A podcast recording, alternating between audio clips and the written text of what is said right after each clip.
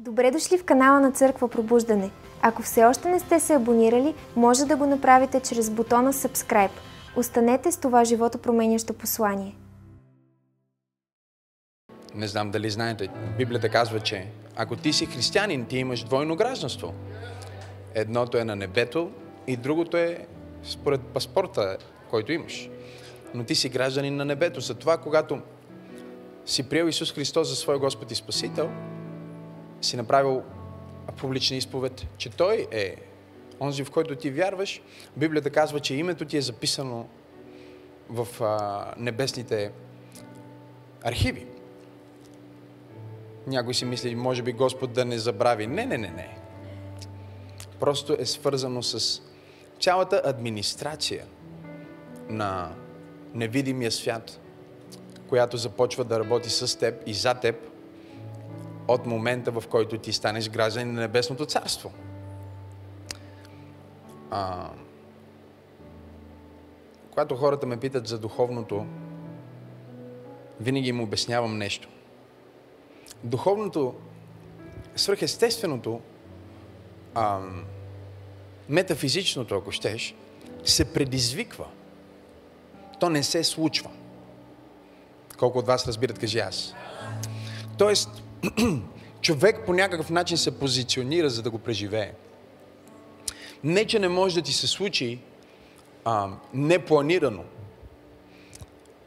но ако ще произведе резултат дългосрочно в живота ти, наистина човек е целенасочен и затова Йоанн Кръстител каза, а, а, Господ Исус Христос ни каза, че от дните на Йоанн Кръстител Божието царство е на една ръка разстояние.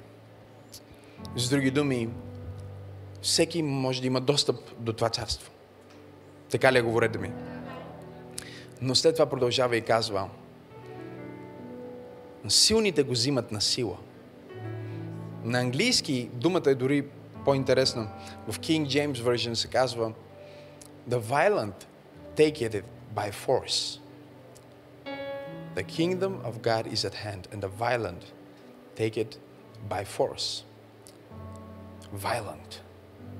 Тоест, има някаква настройка в а, менталитета и в душата и в духа на някой, вътрешно, която казва аз наистина ще живея свръхестествено. Аз наистина няма да бъда ограничен от стереотипите и от наследените неща от моето семейство. Хайде, говорете ми. Да, всички до този момент са се развеждали в моя род, но аз няма да се разведа. Да, всички са били бедни, болни и нещастни, но аз няма да бъда беден, няма да бъда болен и няма да бъда нещастен.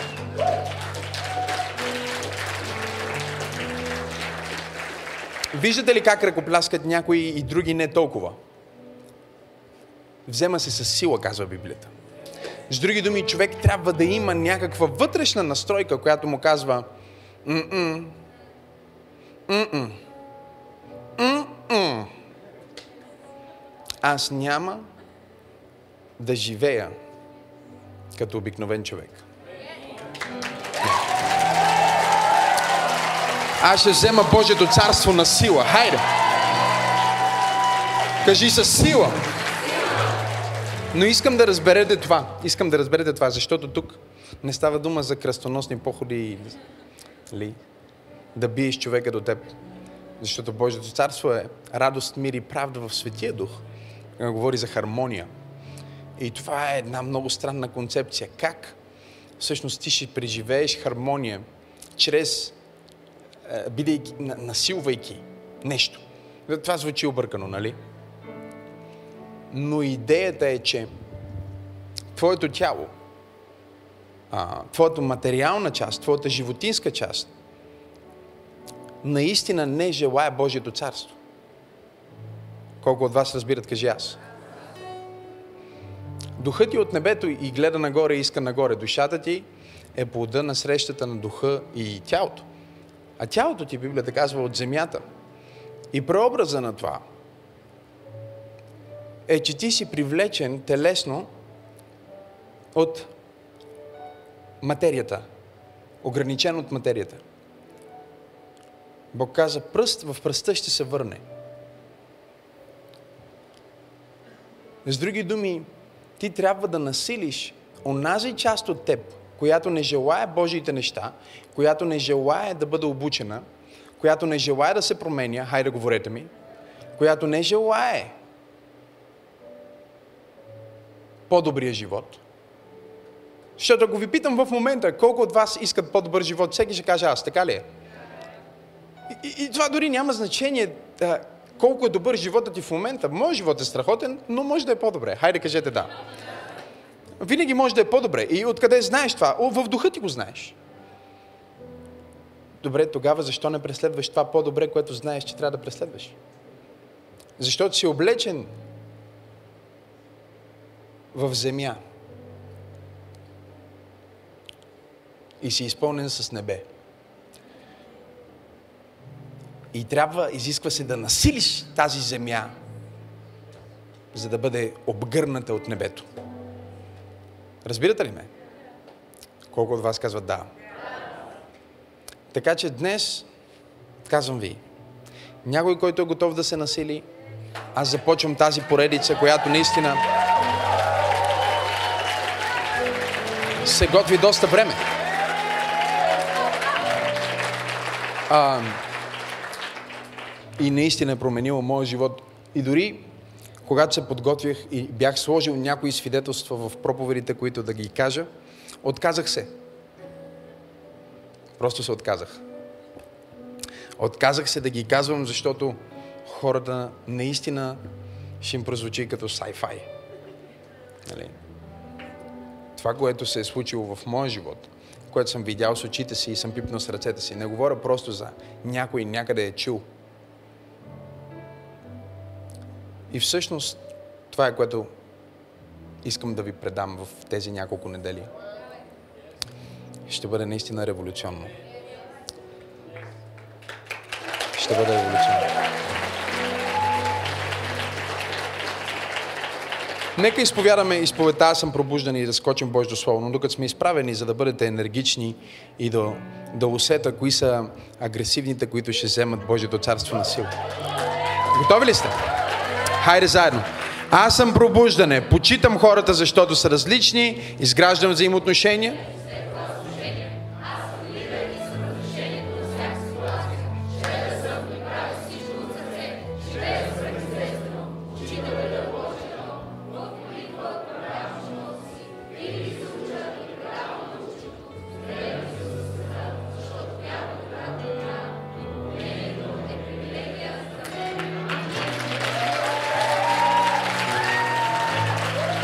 Извикай да. Вземи записките си, Библията си, това на което ще ме следваш днес. И бих искал да отворим на Новия Завет. Книгата е Ефесяни. Посланието до Ефесяните. Заповядайте да седнете.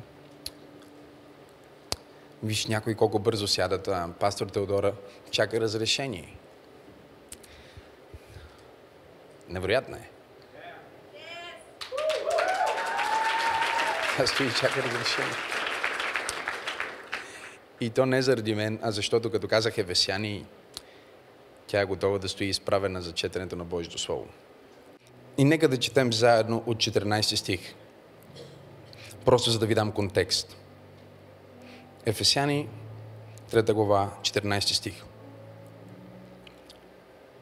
Затова прекланям коленете си пред Отца на нашия Господ Исус Христос, от когото носи името си всяко бащинство. Хм. На небесата и на земята. Всеки чин на небесата и на земята. Казва друг превод. 16 стих.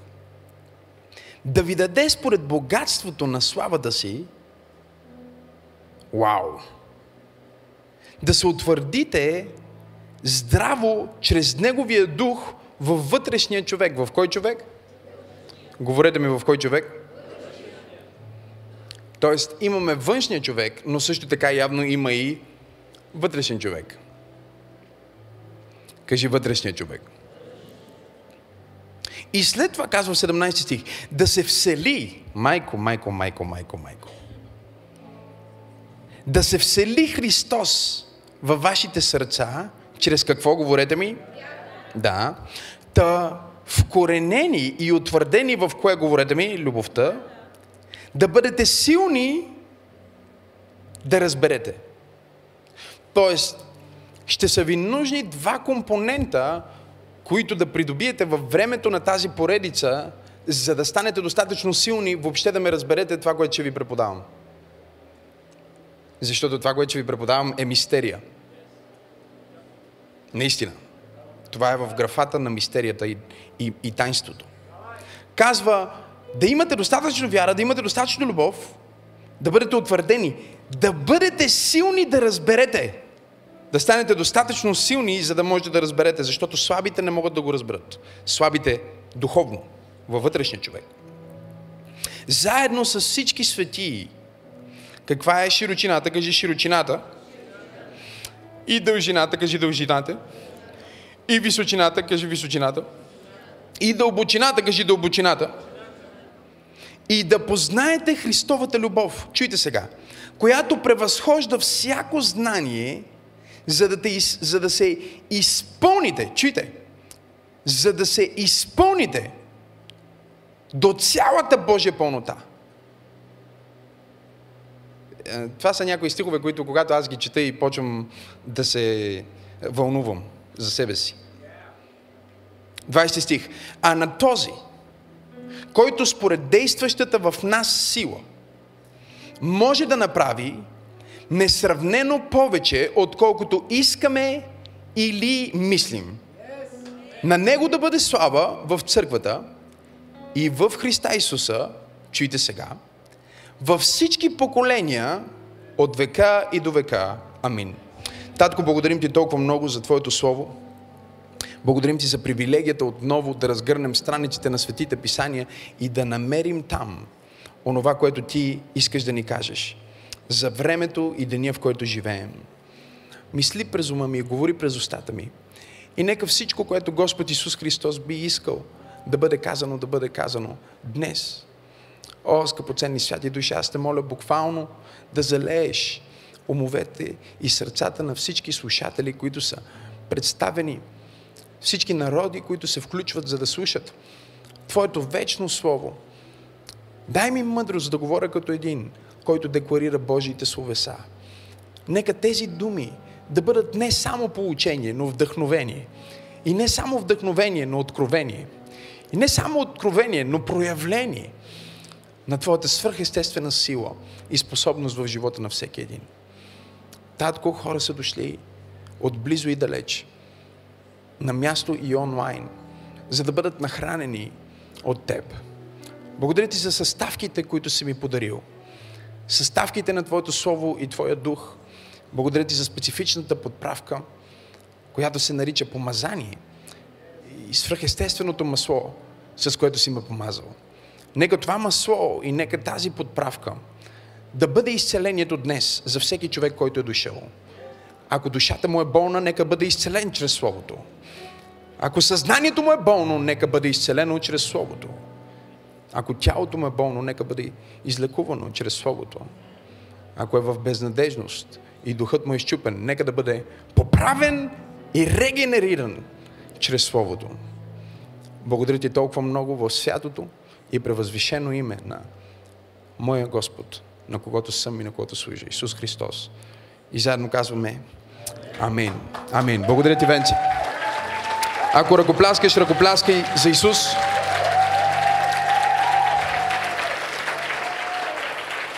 Днес започваме една поредица, която сме нарекли четвъртото измерение. Кажи четвъртото измерение. Миналата година в а, един момент размишлявах за нещата, които съм преживял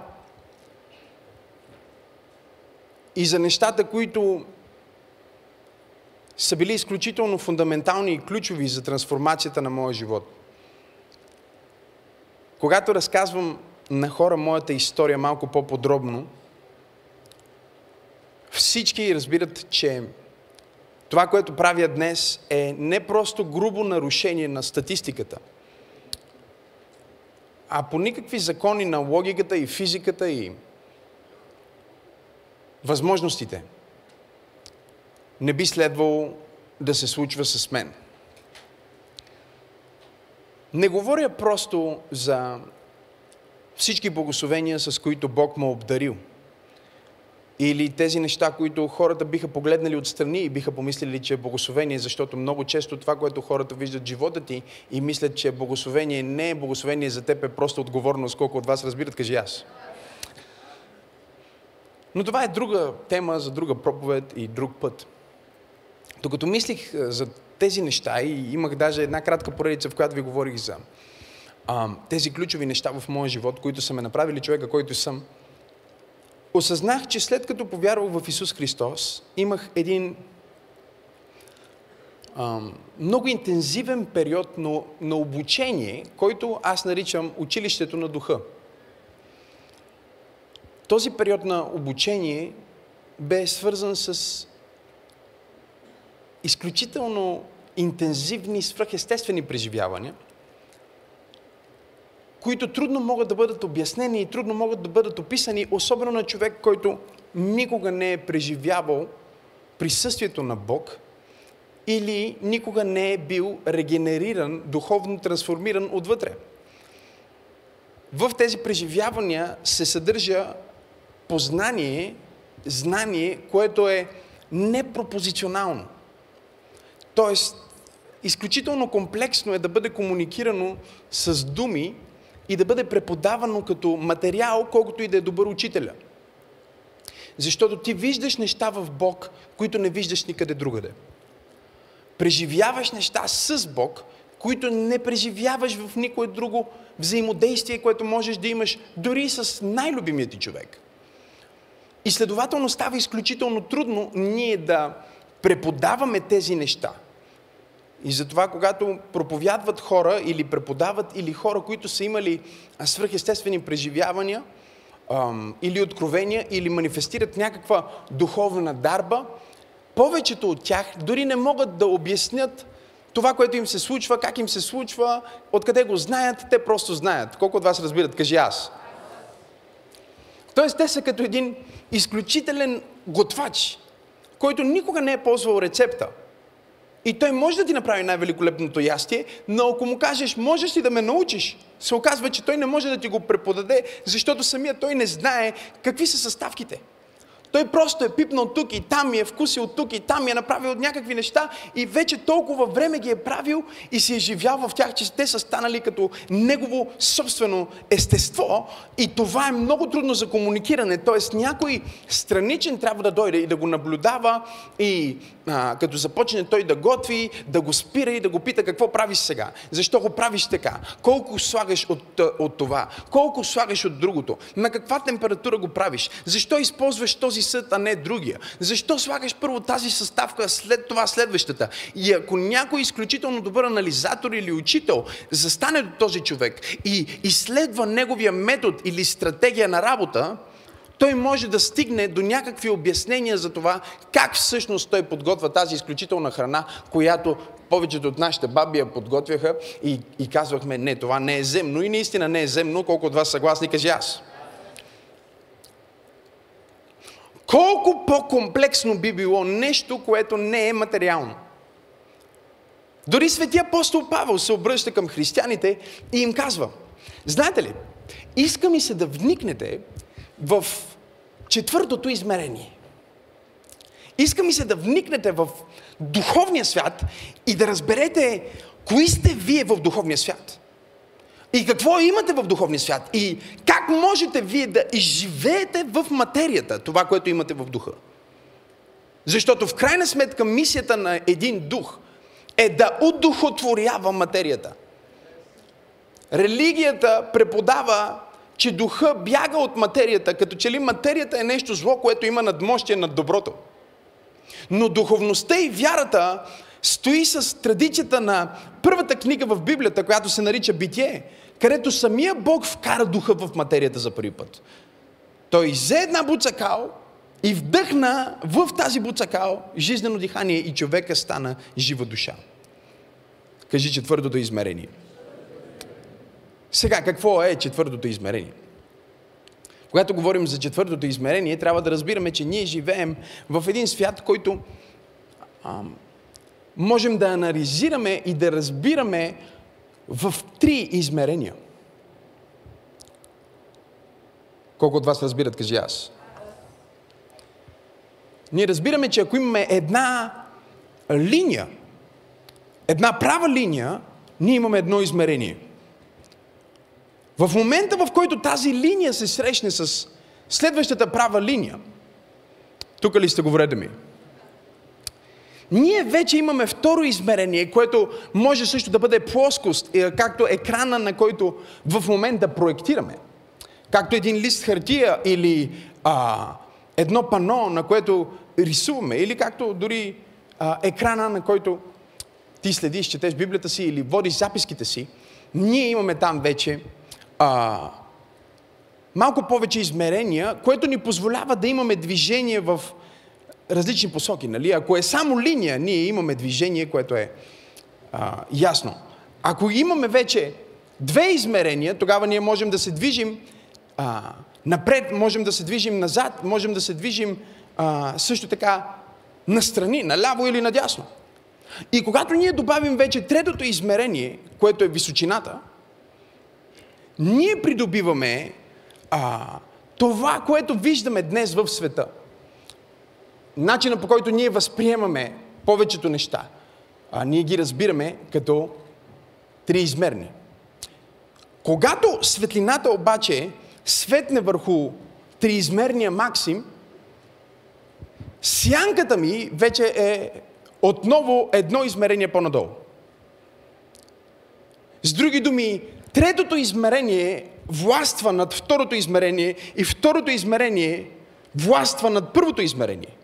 Всяко следващо измерение става по-комплексно и доминира предишното. И тук дори учените днес теоретизират какви са всъщност възможностите и колко измерения има. Според струнната теория има около 11 измерения. Аз няма да ви преподавам 11 измерения, защото не ви преподавам физика днес. Кой казва благодаря Господу? Сега ще благодарите. Готови ли сте? И математика не ви преподавам. Благодарете. Сега наистина благодарете. Това не е алгебра. Знам, че някои от вас тези неща сте ги изпуснали в училище, но ще го хванете по пътя. Сега, за нас е много трудно да разберем това четвърто измерение, за което а, Алберт Айнштайн казва пространство, време. Или това е измерение, към което ние добавяме времето и пространството.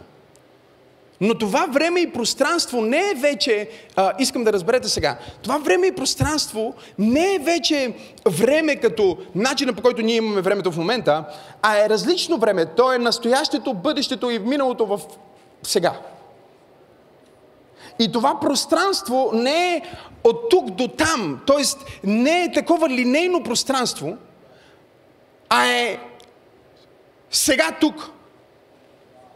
Винаги навсякъде. Не знам на кой проповядвам днес. И апостол Павел казва, аз искам да ви заведа в това четвърто измерение, искам да ви обясня как функционира, за да можете вие да израснете до славата на Бог. Да можете да ходите като хора, които имат Бог в себе си.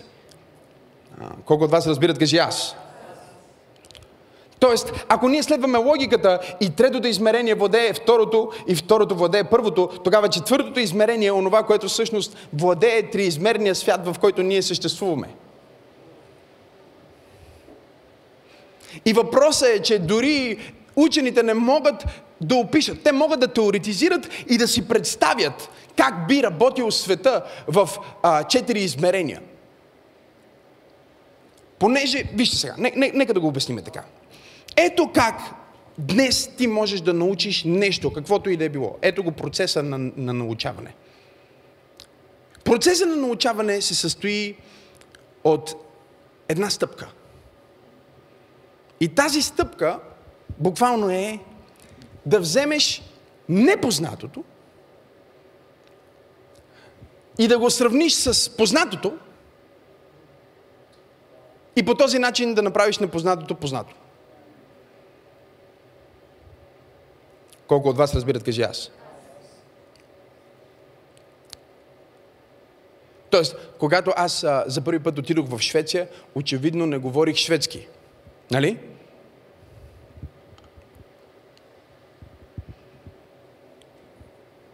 Не разбирах какво си казват тези хора, какво говорят. Те се разбираха, и какъв е начина аз да науча, например, този език? Ами начинът е, ако аз искам да знам какво, а, как се казва а, на, на, на, на шведски или на какъвто и да е език, който не знам, маса, например. Ето, тук имаме маса. Това, което аз трябва да направя сега, е да посоча, примерно, на дамата там, която говори английски, аз не говоря английски и да кажа маса, масичка. И тя ще посочи същата маса и ще каже table. И аз ще направя връзка между непознатото и познатото и непознатото ще стане познато. Колко от вас разбират, кажи аз. Сега, какво правиш обаче, когато ти вземеш духовния свят, четвъртото измерение, където има нива, но не ги наричаме измерения, просто има нива.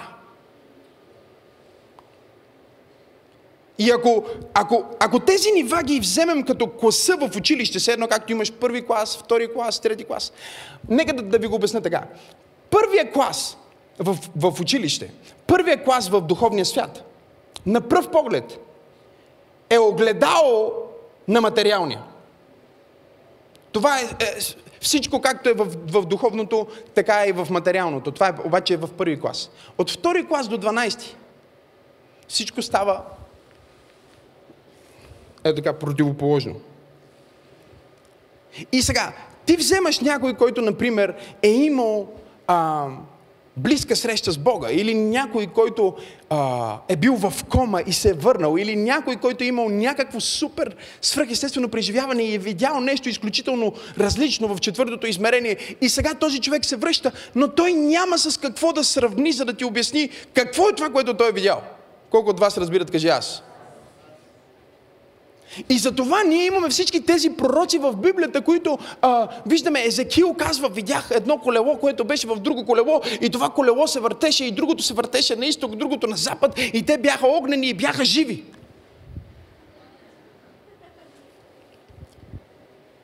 Йоан казва, видях армия от скакалци. Железни. Железни лъвове.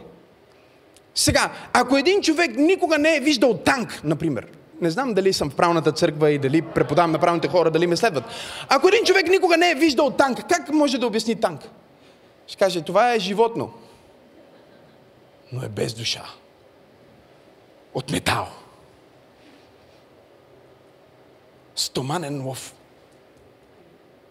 С други думи, когато ние вземем вече нещо от духовния свят, ние започваме да а, изключително много а, да се мъчиме как това нещо да го преведем на разбираем език, защото трябва да го сравним с нещо познато, а то е нещо непознато. И проблема е, че много от нещата, които са на разположение в духовното, нямат наименование в естественото. И затова, ако си се чудил защо на деня на Педесятница Бог им даде небесни непознати езици, сега вече знаеш. Защото с нормалният ти език и нормалната ти молитва ти можеш да артикулираш някакви неща, които са свързани с земята, но не можеш да обясниш неща, които са свързани с небето. И затова Бог ти е дал език, който дори може да вникне в небесното царство. Той ти е дал молитвен език, с който ти можеш да се свържеш дори с неговото собствено сърце и да комуникираш не вече ум с ум, не триизмерно същество, с Бог, който е безкрай, а четириизмерно същество, което се свързва с Бог, който е безкрай. Защото нека ти кажа нещо за четвъртото измерение. Ти го имаш вътре в теб. Вътрешният човек е в четвъртото измерение. Сега, нека да ви обясня това. А за да обясним четвъртото измерение, най-лесният начин, по който дори учените го правят, не е да се опитваме да го теоретизираме, а да се върнем една стъпка назад и да си представиме как хората, които живеят, например, в две измерения вместо три измерения, биха възприели нещо триизмерно в своето измерение. Така че за момент искам да си представите, че вие живеете на един плосък лист хартия и вие сте едни плоски двоизмерни хора. Хайде да говорете ми сега, ако ме разбирате. И вие сте там и вие можете да се движите само в две посоки. Нали така? И вашето зрение, например, то е само напред в една линия. Вие не можете да видите дори нещо триизмерно. Тоест, ако ние ви спуснем една топка, която е триизмерен обект, вие ще видите тази топка като кръг. Плосък кръг. И след това, много бързо този кръг, преминавайки през вашия свят, ще се превърне в една голяма линия, която става по-малка линия и става кръг и след това изчезва. Погледни човекът да му кажи свръхестествено е. Не знам дали преподавам правната църква. Не знам дали, дали имате достатъчно любов и вяра, за да преподавам тази проповед. Извикай да, ако си готов. Сега, знам, че това е трудно, защото много от нас не сме завършили висше образование, много от нас сме зле по математика, не много добре по физика, но имайте търпение и аз ще ви го обясна по най-добрия начин, по който мога да ви го обясна. Така че ако имаме ние едни персонажи, които живеят в доизмерен свят, те живеят на един лист хартия. Представете си човечетата на лист хартия. Ако вие искате да сложите на този лист хартия топче, те не могат да го видят като топче, те могат да го видят в най-добрия случай като някакъв кръг, който е на листа. Но те ще го виждат после като черта, която преминава през тяхното измерение от другата страна. Разбирате ли ме? И изведнъж изчезва. Кажи свръхестествено. Кажи метафизично. Кажи паранормално. Кажи ненормално. С други думи, те имат определени ограничения в двете измерения, които трите измерения нямат. И затова те не могат да възприемат тяхната перцепция, тяхното възприятие им пречи да разберат какво всъщност се случва тук. И затова, когато Бог се опитва да общува с теб, Той не общува с главата ти, защото главата ти, приятелю, се учи само от познато, сравнено с непознато.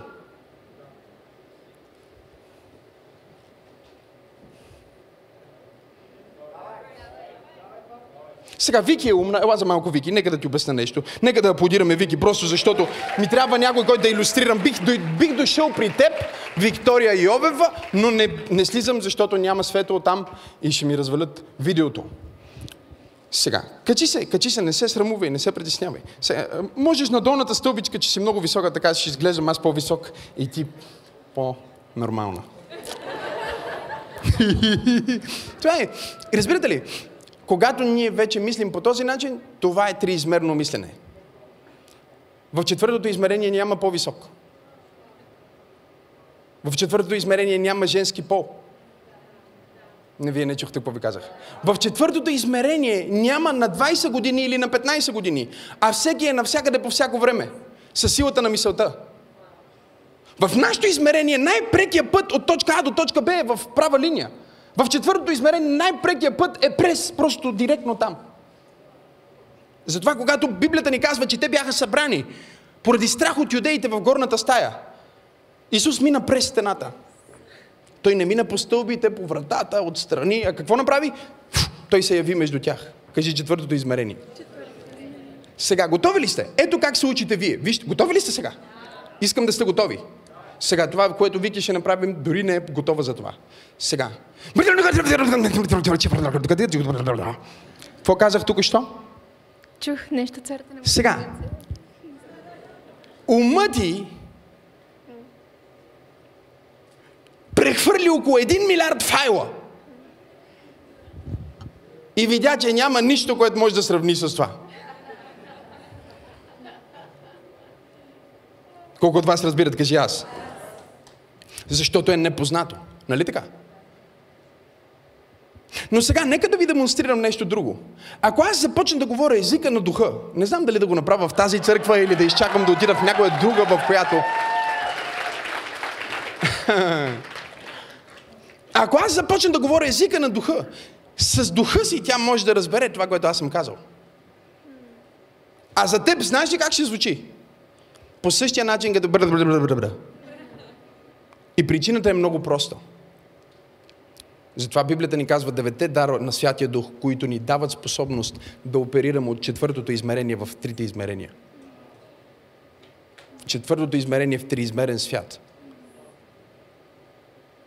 Знание, свръхестествено знание. Ама откъде идва това знание, като няма сравнение? Идва от духа. Така че сега тя може, например, да разбере нещо, което аз да го кажа на небесен език и тя да го преведе на български език, а за всички хора, които слушат, това ще звучи напознато. Защо? Защото се изисква, искам да разберете това, нейният вътрешен човек, нейният дух, да бъде на определено ниво на вяра и любов, за да функционира и да разбере. Прочетохте ли стиха? Нека дам стиха пак. Нека да дам стиха пак. И след това ще го направим, защото хората гледат като че са в шок. А, да ви даде според богатството на славата и да се утвърдите здраво чрез Неговия дух, къде? Във вътрешния човек. Тоест ти имаш човек вътре, имаш човек вънка. Забележи сега, че в момента а, хората си казват, как така, аз имам човек вътре. Ти все още не го познаваш този човек вътре в теб, защото той не се е пробудил. Или още не си станал духовен, за да разбереш, че имаш човек вътре в теб. Но ще ти дам пример, за да знаеш, че имаш човек вътре в теб. Готов ли си? Сега, в момента, в който аз казвам нещо, тя чува ли ме? С какво ме чува? С слуха, нали? Тя има слух. Благодарение на слуха, какво става? Тя чува това, което аз казвам. Нали така? Сега, ако аз си кажа обидна дума, тя ще чуе тази дума не само с ушите си, но ще я чуе ето тук. И ще я почувства. Колко от вас разбират, кажи аз? Следователно сега, тя, Виктория, ти, всеки човек има външни възприятия и вътрешни. Точно както ти имаш зрение, ти имаш зрение духовно. Нарича се вътрешно зрение. Затвори очите си. Затвори очите си. И просто си представи точно сега пред себе си, че ти си в кухнята. Във вас. Искам да се видиш как се протягаш към една фруктиера и вземеш един лимон. Докато си се затворили очи, стой се затворили очи. Вземи лимона сега от фруктиерата. Бъди с мен. Искам да ти покажа как работи твоето вътрешно зрение. Вземи си лимона сега и искам да го приближиш до устата си и просто да го помиришеш. Не знам дали сте тук. Помириши лимона сега. Mm-hmm. Сега искам да вземеш ножа и да разрежеш този лимон на две. Разрезвайки го на две, искам да видиш капчиците сок, които се стичат от вътрешността по кората и от кората по дъската. Сега искам отново да приближиш едната половинка от този лимон до лицето си. Искам да го подушиш. Искам сега да го оближиш хубаво. Сега отвори си очите. Колко от вас имат киселини вече? Ага. Нямате лимон, не сте във вас. Нямате нож, в църквата сте. Какво направихме тук що? Тук що ви заведохме на пътешествие.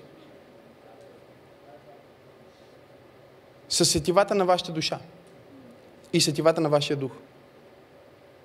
И това пътешествие е толкова силно и реално, че произвежда какво? Физиологична реакция. Хайде, говорете ми сега, моля ви, защото...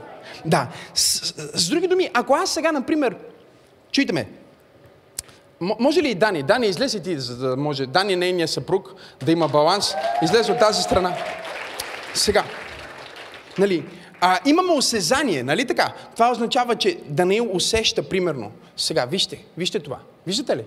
Сега, в момента, в който аз го галя, той усеща отвън, нали така? А дали усеща и отвътре? Е? Хайде, говорете ми. А сега?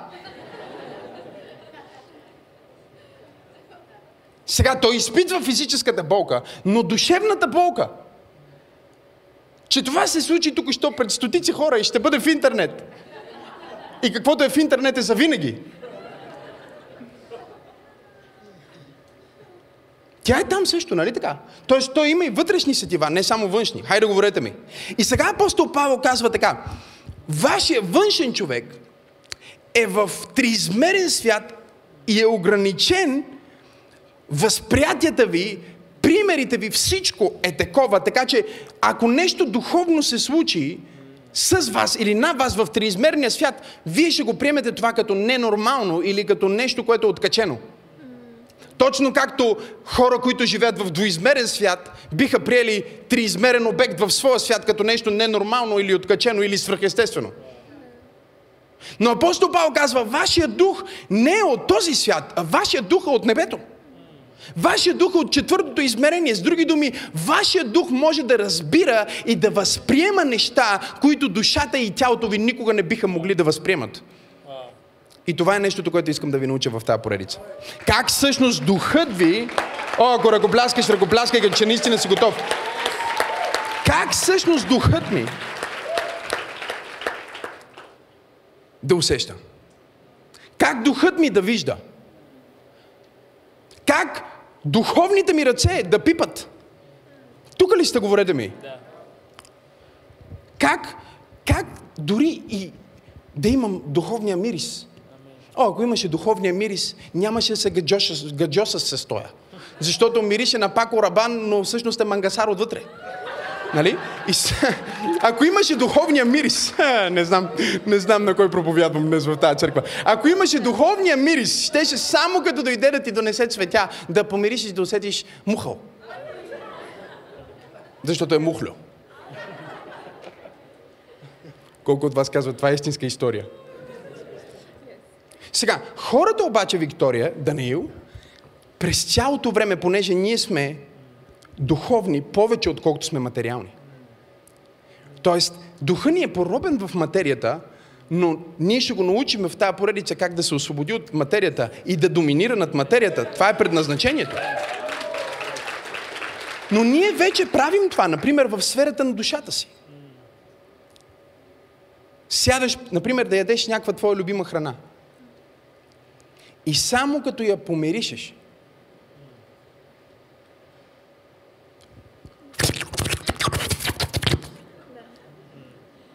Поглеждаш чинията и тогава разбираш, че си е изял. Дори не знаеш какво си направил. Тук ли сте, говорете ми? Нека ти кажа, толкова бързо си ял, че дори вкуса не си усетил. А, не, не усети вкуса. Не, ти усети вътрешния вкус на спомена, колко е била вкусна тази храна предишния път. Колко хубаво майка ми ги правеше тези яйца. Или когато бях и ядох тази закуска за първи път. И затова се връщаш обратно към това нещо. Защото изпълва някаква душевна празнота. А, искаш ли да ядеш по-бавно? Мога ли да преподавам днес или? Искаш, искаш ли да ядеш по-бавно, по-благодарно, по-здравословно? Просто трябва да излезнеш от това да се храниш с спомените ти. И да започнеш да се храниш с това, което... Знаете ли какво ми се случи? Наскоро правих това упражнение, бях в един хотел и си сложих любимата ми закуска и казах сега, аз съм я ял толкова пъти, че духа ми и душата ми знаят какъв е вкуса на тази закуска. И знаят всички асоциирани спомени с това. Колко кеф ми е било преди. И преди да имам време да помириша дали яйцата са свежи, аз вече съм ги глътнал. Колко от вас разбират, кажи аз? Защото се храна с спомена си казах, чакай сега, нека да присъствам в момента и наистина да бъда бавен и да го помириша. И си боднах и яйцата миришеха недобре. И си казах, о, това не е чак толкова хубаво, колкото това. Но ако бях се впуснал, по същия начин, по който ние правим неща в живота си през цялото време. Да дам ли друг пример? И явно е, че първият урок по темата ще бъде другата неделя, защото тази неделя е а, интродукция. Данаил правиме някаква история сега, която не е истинска, нали? И никога няма да се сбъдне в името на Исус. И всички казваме да.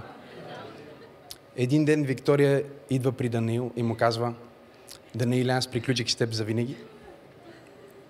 Слушайте сега примера, не дейте, о, ма това правилно ли е в църква, това, е- това не ти е работата, слушай сега какво говоря.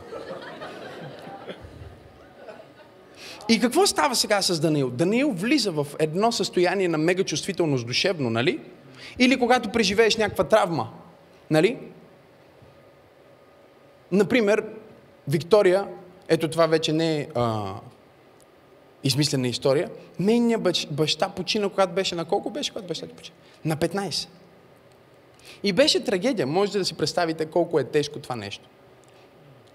И сега, ако в тази трагедия, например, хора, които са много мили, много добри и искат нещо хубаво да направят за нея, идват при нея и казват така. Всичко ще се оправи, Вики. След това идва някой приятел, казва, всичко ще се оправи. Идва пастора, всичко ще се оправи. Майка я потупва, казва, всичко ще се оправи. След 20 години Вики може да е на тържество. Някой ако отиде и каже, ей, как си? И тя каже, о, минавам през труден момент, нещо малко се скарах с Дани, но не съм много зле. И той човек направи всичко и ще се оправи.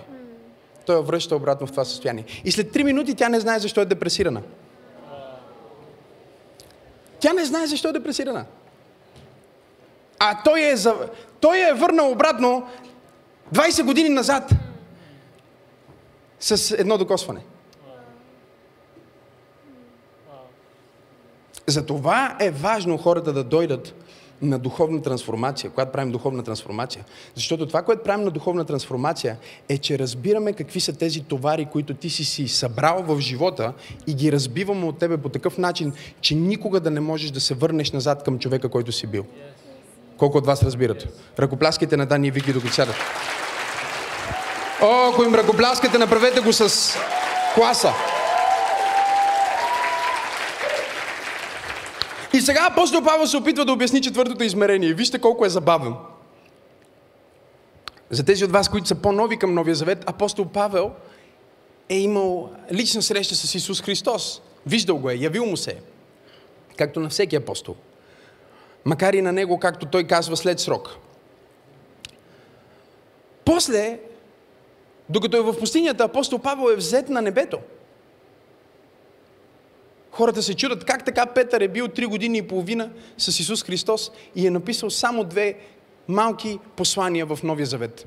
А апостол Павел никога не е срещал Христос в плът и е написал една трета от Новия Завет. Да ви споделя или да си го задрезя себе си. Много е просто. В посланието до Коринтияните апостол Павел казва, аз бях взет на небето. И ми бяха комуникирани, там ми бяха показани неща, които, забележете какво казва следващия стих, казва, които не могат да бъдат изговорени. С други думи, не можем на български, на английски, на, на земен език, ние дори не можем да ги обясним. Можем само да вземем една частица от това и по някакъв начин да направим сравнение. Нека да ви обясня единствения начин да се изучава духовното измерение, четвъртото измерение. То е посредством преживяване. И тук много християнски църкви правят огромната грешка, че казват едва ли не, че преживяванията или духовните преживявания не са важни. Просто е важно да си четеш Библията. Просто е важно да придобиеш някакво знание или а, някаква мъдрост. Но това знание, тази мъдрост тук, сама по себе си, не може Библията. Самата Библия казва, че Словото, думите, закона, умъртява. Тоест, колкото повече информация придобива един човек, дори от Библията, тази информация не го оживотворява, а го кара да се чувства по-виновен и по-депресиран и по-зле и по-тъп. Всички сме срещали тъжни, депресирани, несимпатични християни. Колко от вас са срещали такива, кажи аз? Във всички църкви. Колко от вас са съгласни, кажи аз? Дори в тази църква. Колко от вас са съгласни? Долу ръцете!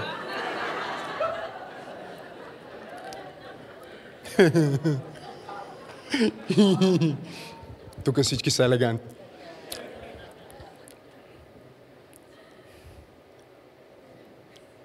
Защо? Защото Библията ни казва, че духът оживотворява. Но как да го обясним духът, като ние няма с какво да го сравним? Исус Христос казва, онези, които се движат в четвъртото измерение, са като вятъра. Сега разбирате, нали? Не знаеш откъде идва и на къде отива. Точно както хората в две измерения биха видяли триизмерен обект като нещо, което не знаеш откъде идва и на къде отива. Като някакво НЛО. Не знам дали проповядвам в правната църква. Като нещо, което, а, какво е това? И се чудат какво е това. А, исках да кажа някои неща днес в тази проповед, но, но не знам дали сте готови да ги понесете някои от нещата, които ще кажа. Тоест ти виждаш някакъв неидентифициран летящ обект и си казваш, о, това са извънземните. Кой ти каза?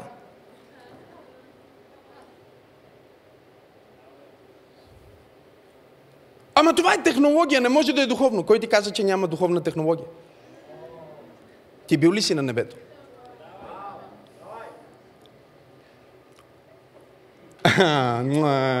И когато ти четеш, когато ти четеш за огнени колесници и огнени коне в Стария Завет, които са се явили, ти какво си представяш? Един огън, който тича така и с конча? С колесница? Исуса Христе. Ако Илия беше жив днес и бе разделен от Елисей, пред очите на ученици биха казали, извънземните го взеха. Защото това, което мина, не знам дали им проповядвам в правната църква, са небесните колесници. Но ние поглеждаме към тези неща като а, от, изключително откачени, защото и четвърто измерение е откачено. Има едно видео, което ви давам за домашно да го намерите в а, YouTube, трябва да го има.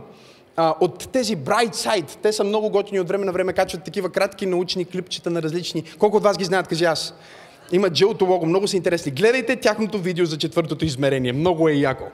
Събуждай се в четвъртото измерение. Обаче изведнъж масата ти е на стената, гардероба ти е върху тебе, обаче гардероба е затворен, но ти виждаш през него. Стоях в една служба, в която трябваше да проповядвам, бях гост в една църква.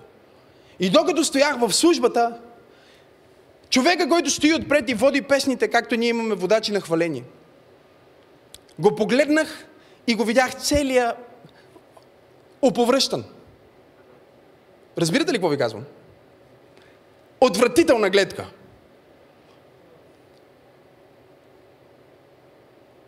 И Бог ми каза, днес ти си неговия последен шанс живота му да се промени.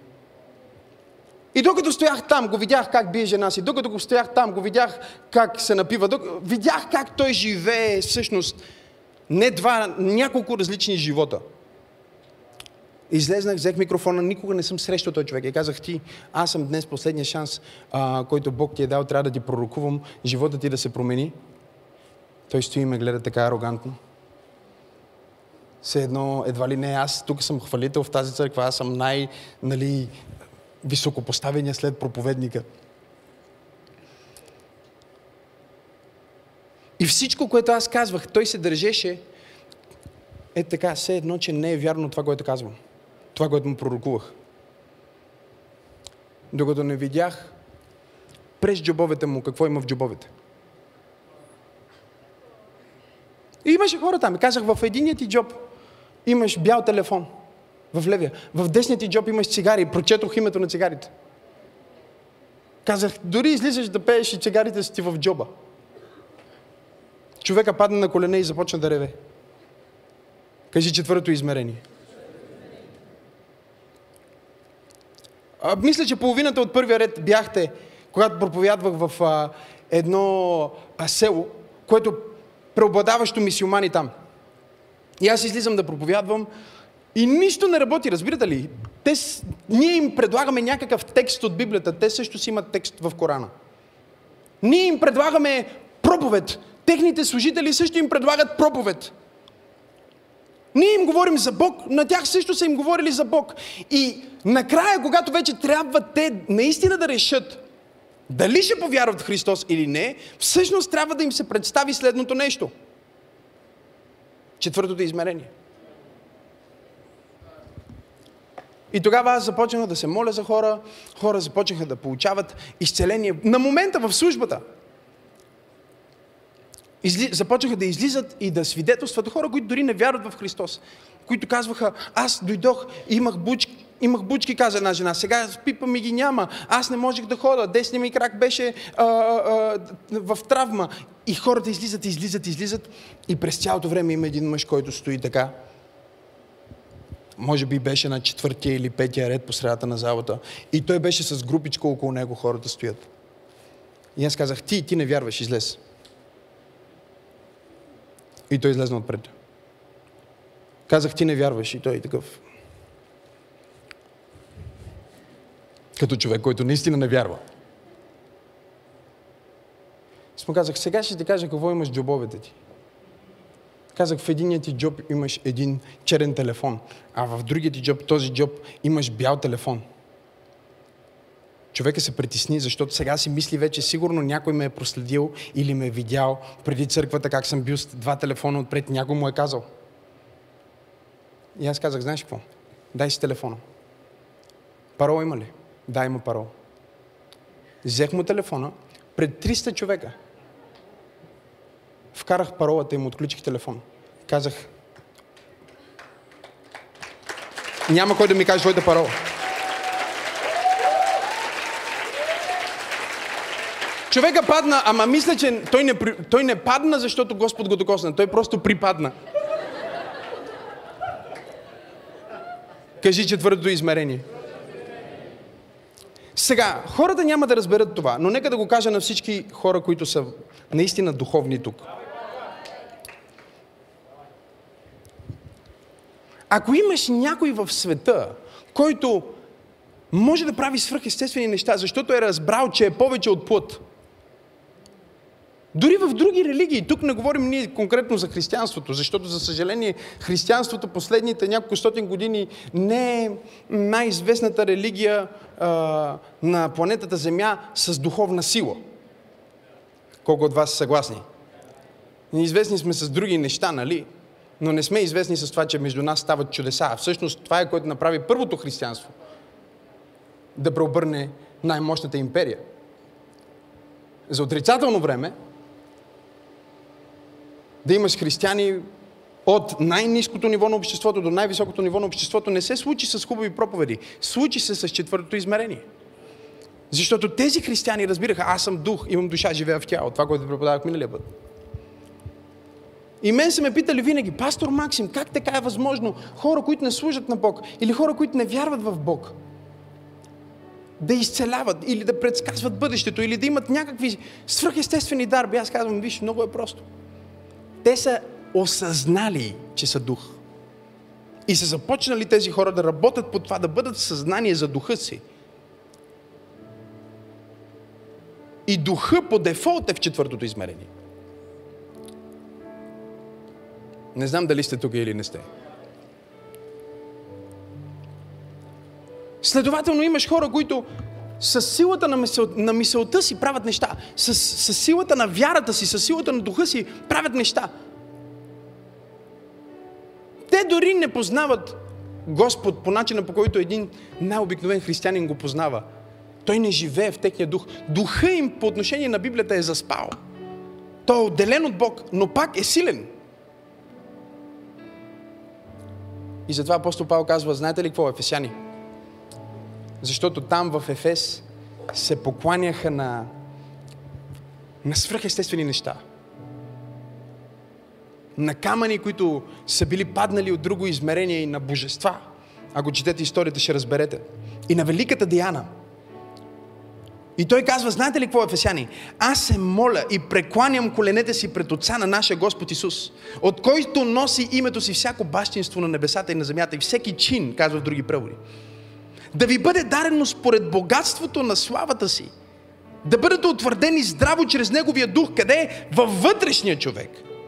С други думи, да разберете, че вътре в твоя дух като християнин не е само твоя дух, а е Христовия дух в твоя дух.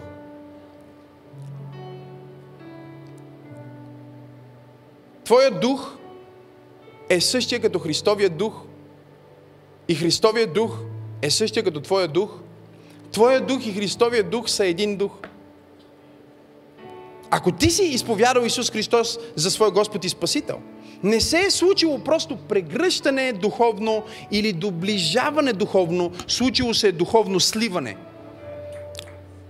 Двете естества, твоя нов дух и неговия възкръснал дух, са се сляли в едно и са произвели един свръхсилен дух. Нарича се новороден дух. Пробуден дух. Имам ли пробудени, кажи аз. И казва, моля се, забележете, да се всели Христос във вашите сърца чрез вяра. С други думи, Той вече е във вашия дух. Но сега трябва да премине и във вашите емоции. Той вече е във вашия дух, но вече трябва да премине и във вашето мислене. Той е във вашия дух, но трябва да премине във вашето здраве. Той е във вашия дух, но трябва да премине във вашите финанси. Той е във вашия дух, но трябва да премине в начина по който възпитавате децата си. Той е във вашия дух, но трябва да премине в начина по който правите бизнес. С други думи, Христос не желая да спре до духа ти, Той желая да се въплати в живота ти. В целият ти живот. Във всяка сфера на живота ти. О, ако ръкопляскаш, ръкопляскай, като че го искаш и го вярваш.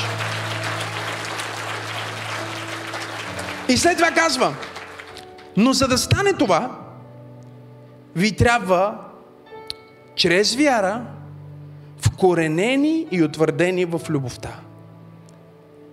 Тогава ставате силни, за да разберете.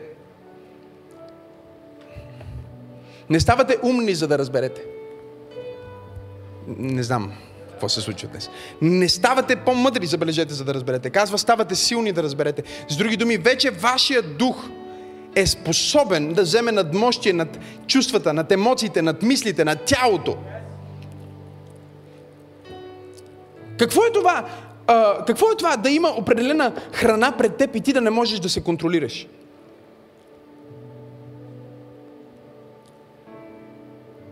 Какво е това да, да има определена жена пред теб и ти да не можеш да контролираш погледа си? Виждали ли сте такива мъже?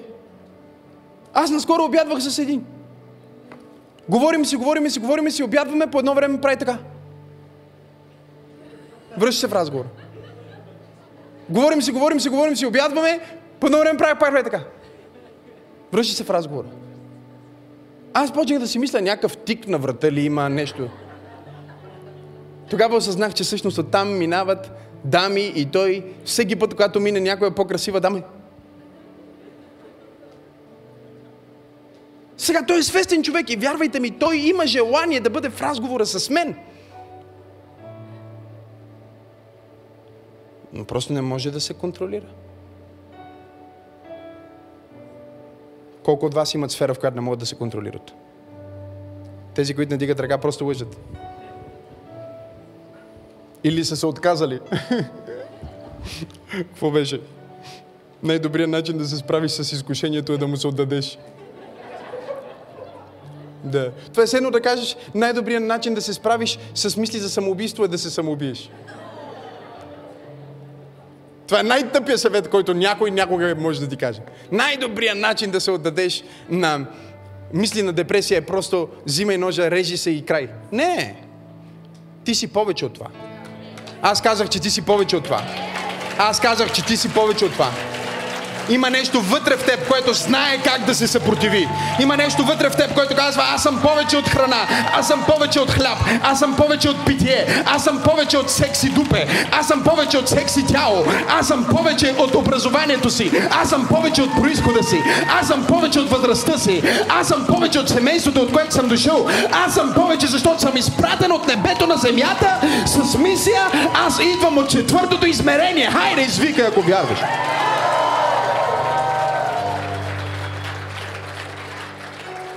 Не може да се контролира, разбираш?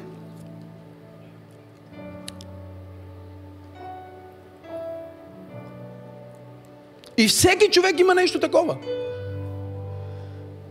Някой казва, аз не мога да чета книги. Защо? За тръгнали да чете, веднага заспивам. Представи си колко е задръстен твой дух. Ти имаш дух на задръстеняк. Знам, че това е единствената църква, в която можеш да си тръгнеш, чувствайки се обиден, но това е добре за теб. Промени се. Не дей да продължаваш така. Понякога трябва да ти стане гадно, за да ти стане по-хубаво.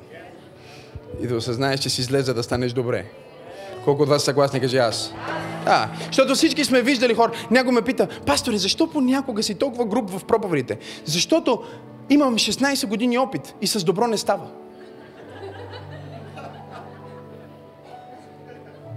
И защото психологията доказва, че ако прочетеш всички думи, всички книги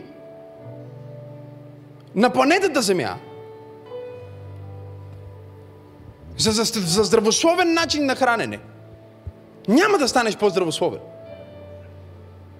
Но ако доктора ти каже, че умираш след три седмици, а, Исуса Христе, дори няма да прочетеш нито една книга, но ще знаеш точно какво да направиш. Хайде, говорете ми, кажи аз. Трябва да ти стане непоносимо да бъдеш плътски. Трябва да ти стане непоносимо да бъдеш като животно. Трябва да ти стане непоносимо да бъдеш контролиран от порива на, на материята и на тялото и да кажеш, аз съм повече, аз мога да контролирам моето тяло, аз мога да контролирам моите мисли, аз мога да контролирам моите настроения. Чрез вътрешния, кажи вътрешния човек. Ми не мога, аз просто съм гневен, не става и просто избухвам. И аз си казвах така преди. Но духът ти не знае какво да бъде гневен. Има само един гняв, за който духът ти знае и това е свят гняв. Но този гняв няма да разруши никой, освен Сатана. И нищо, освен делата на дявола. Така че, когато ти влезеш в този свят гняв, ставаш опасен за Сатана, но не опасен за ближния ти. Някой казва, не мога, аз просто съм си такъв, аз съм си просто такъв, аз съм просто по-гневлив, аз съм просто по-похотлив. Из, израснах в такова семейство. Всички мъже в моето семейство изневеряваха. И сега и ти трябва да бъдеш такъв ли? Ама ти не си просто триизмерен. Ти имаш четвъртото измерение в теб. Имаш дух от небето. Имаш дух от четвъртото измерение. Това е разликата между хората и животинския свят. Разберете ме, всеки човек е и животно. Всички жени да кажат мяу. Вижте, днес сте в моята църква, играете по моите правила. Всички жени да кажат мяу. Ага. Всички мъже да кажат бао. А мъже, който не каза бао отзад, не сме сигурни за теб. Нека, нека пробваме пак, нека пробваме пак, защото има някои братя, които забравиха да кажат и репутацията им ще бъде притеснителна. Всички мъже да кажат бао. Оу. Има животно в теб. Така ли е? Всеки път, когато семейство дойде на брачна консултация при нас, Теодора, ние им казваме това. Аз казвам на жената, виж какво, във всеки мъж има цар и тъпанар. И излиза този, към който се обръщаш най-често. Не го викаш. Така че не дей да говориш на мъжа ти като тапанар, защото утвърждаваш тази негова идентичност. Колко от вас разбират, кажи аз. Знаеш ли какво означава, че ти си животно? Това не е обида. Аз имам животинско естество. Ти имаш. Всеки един от нас има животинско естество. Затова даже нали, имаме цялата теория на еволюцията и за това нали, сърцето на едно прасе може да бъде имплантирано на човек.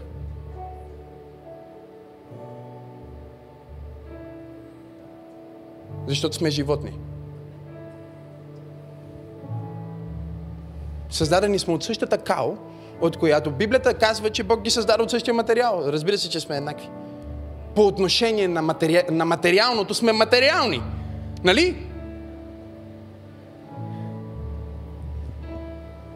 Коня видя кобилката в размножителен процес и той не знае, разбирате ли, той не знае какво става с него. Той е просто развълнуван. Жребеца.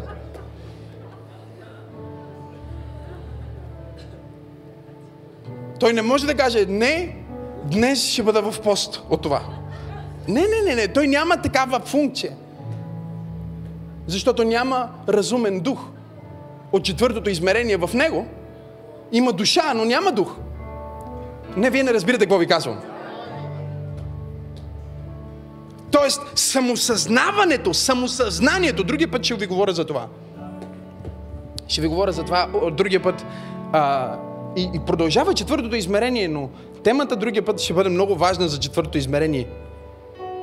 Нарича се самота. Да. Как да се справиш с самота? С чувството на самота. Колко от вас някога са го чувствали? Ага, другия път ще разберете всъщност какво прави тази, как трябва да я култивираш.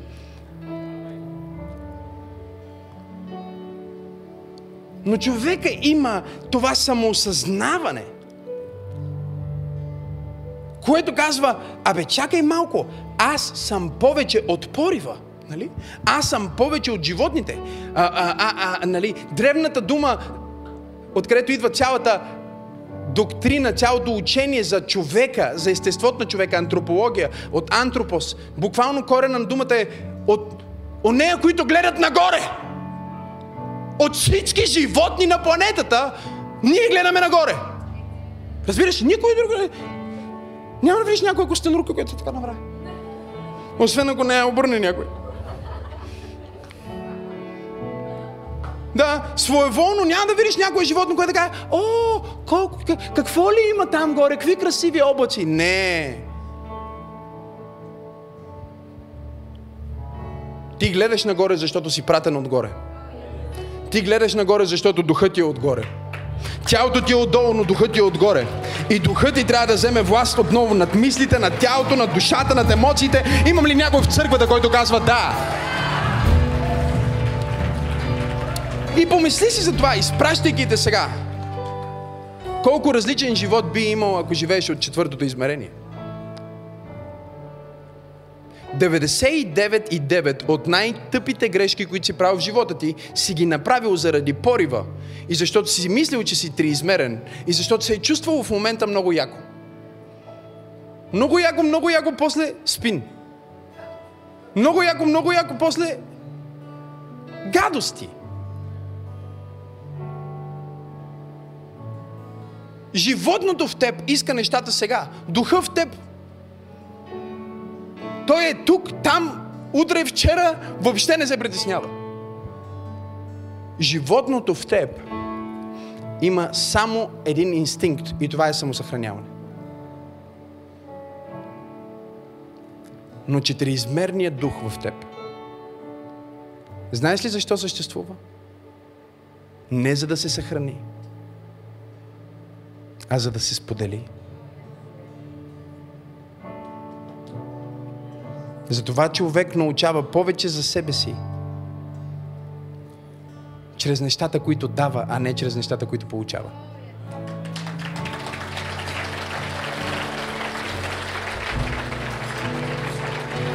Надявам се, че осъзнавате, че не ръкопляскате на моята мъдрост, а ръкопляскате на Исус Христос, който каза, по-блаженно е да даваш. По-блаженно е да даваш, отколкото да получаваш. Защо? Защото само посредством даване ти се реализираш като личност, която е нематериална, духовна. Няма смисъл иначе. Нали така? Ела за малко, пастор Тери. Какъв е смисъла аз да живея една седмица от живота си или живота си, за да зареждам тази жена? Откъде на къде? Сега, хората в света ще кажат, тя ти връща. Нали? Това е брачния контракт. Това са пълни глупости. Брака не е просто сделка, в която ти ми даваш и аз ти давам и имаме добра сделка. Не. Много повече от това е. Аз реализирам Максим, служайки на Теодора. И Теодора реализира Теодора, служайки на Максим. Нейното себепознание минава през познаване на друг и служене на някой друг. Не знам дали говоря на правната църква. Сега, нека да обясня обаче какъв е проблема. Проблема е, че когато ние сме движени само от материалното, въобще не познаваме духовното, нали? И ти си избираш на база секса пил и пропускаш спирита пил.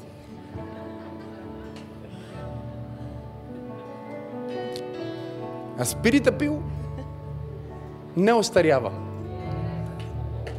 Да, много е силно. Вижте сега. Триизмерният човек казва аз или нас. Даже имахме един певец, който днес е тук.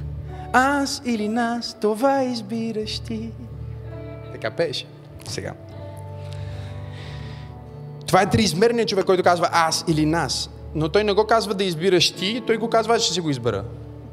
По принцип. Колко от вас са съгласни, каже и аз.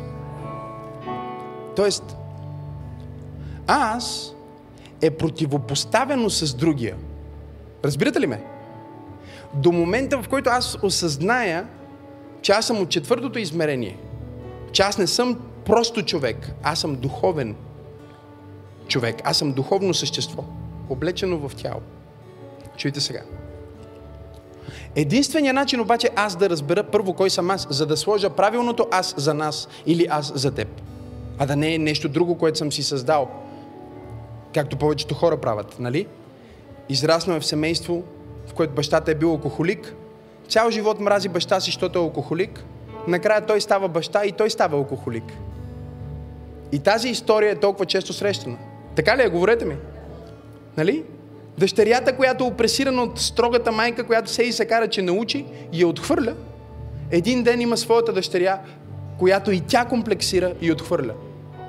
Колко от вас са... Това не е просто филм, това е истински живот. Така ли е? Говорете ми.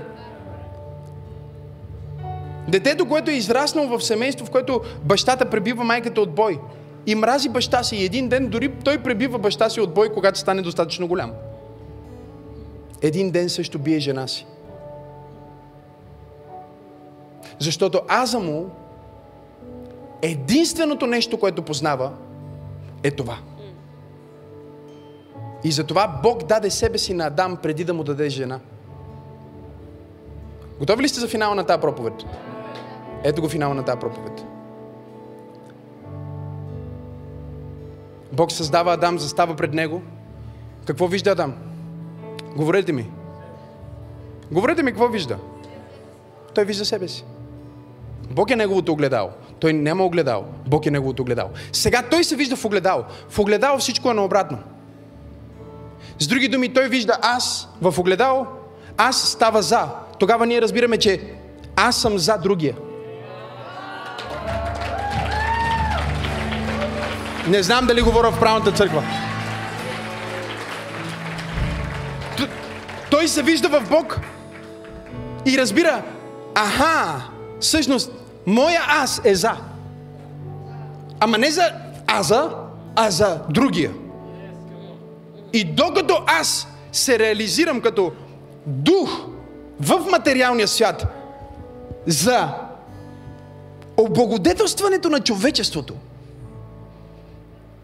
Койко от вас никога повече не искат да имат каквито и да е финансови проблеми в живота си? Кажи аз. Колко от вас искат качеството ви на живот да се промени драстично от днес нататък? Кажи аз. Готови ли сте? Направете живота си за облагодетелстването на останалата част от човечеството. И ако го направите, не знам, аз, аз не знам дали проповядвам в правилната църква. Аз не знам дали съм в пробуждане или съм в заспиване. Така че не е аз или нас, а е аз, за да има нас. Да. Аз съм за. Колко от вас са за? Някой казва, какъв е смисъл на живота ти? Колко яко би било да отговориш така? Моята мисия е да спомогна за реализиране на потенциала на цялото човечество.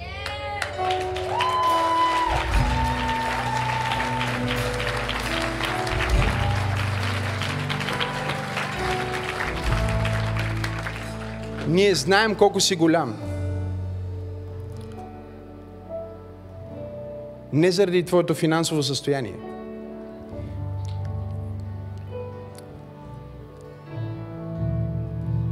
Ние виждаме колко голям е един човек според големината на неговата мисия. И ако ти осъзнаеш, че си дух, изпратен от свръхестественото в естественото, изпратен от духовното в материалното, И сега не само, че си изпратен, но Христос е влезнал в теб посредством Светия Дух, за да ти бъде помощника, параглета. О, ти си силен и си способен да правиш някои неща, които чуйте сега, извършвам наистина. Моля ви, помогнете ми да свърша тази проповед. Знаеш ли какъв ще бъде живота ти? Помните примера за двоизмерните хора, нали? които виждат триизмерен обект. Ако се яви триизмерен човек в двоизмерен свят, той е Бог.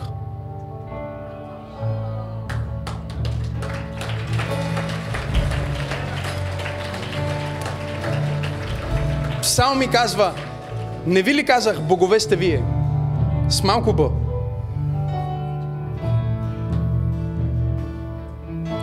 За всичко имам сила чрез Христос. Това не са някакви хубави стихчета от Библията. Това е реална материя. И сега какво става? Двоизмерните виждат триизмерното и казват, това е свръхестествено. Когато хората в този триизмерен свят видят твоя напредък, ще кажат, това е свръхестествено. Когато видят твоето семейство, ще кажат, това е свръхестествено.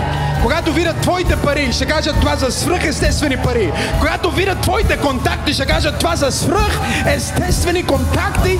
Имам ли някой в църква пробуждане, който е готов да живее от четвъртото, в четвъртото, за четвъртото измерение? Извикай, ако това си ти.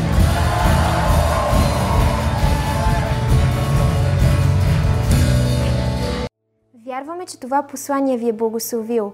Ако не искате да изпуснете нищо от съдържанието, което качваме, може да се абонирате за нашия YouTube канал чрез бутона Subscribe и натиснете камбанката, за да получавате известия. Също така, ако Църква Пробуждане е благословение за вас, може да ни подкрепите финансово чрез бутона Дари. Благодарим ви!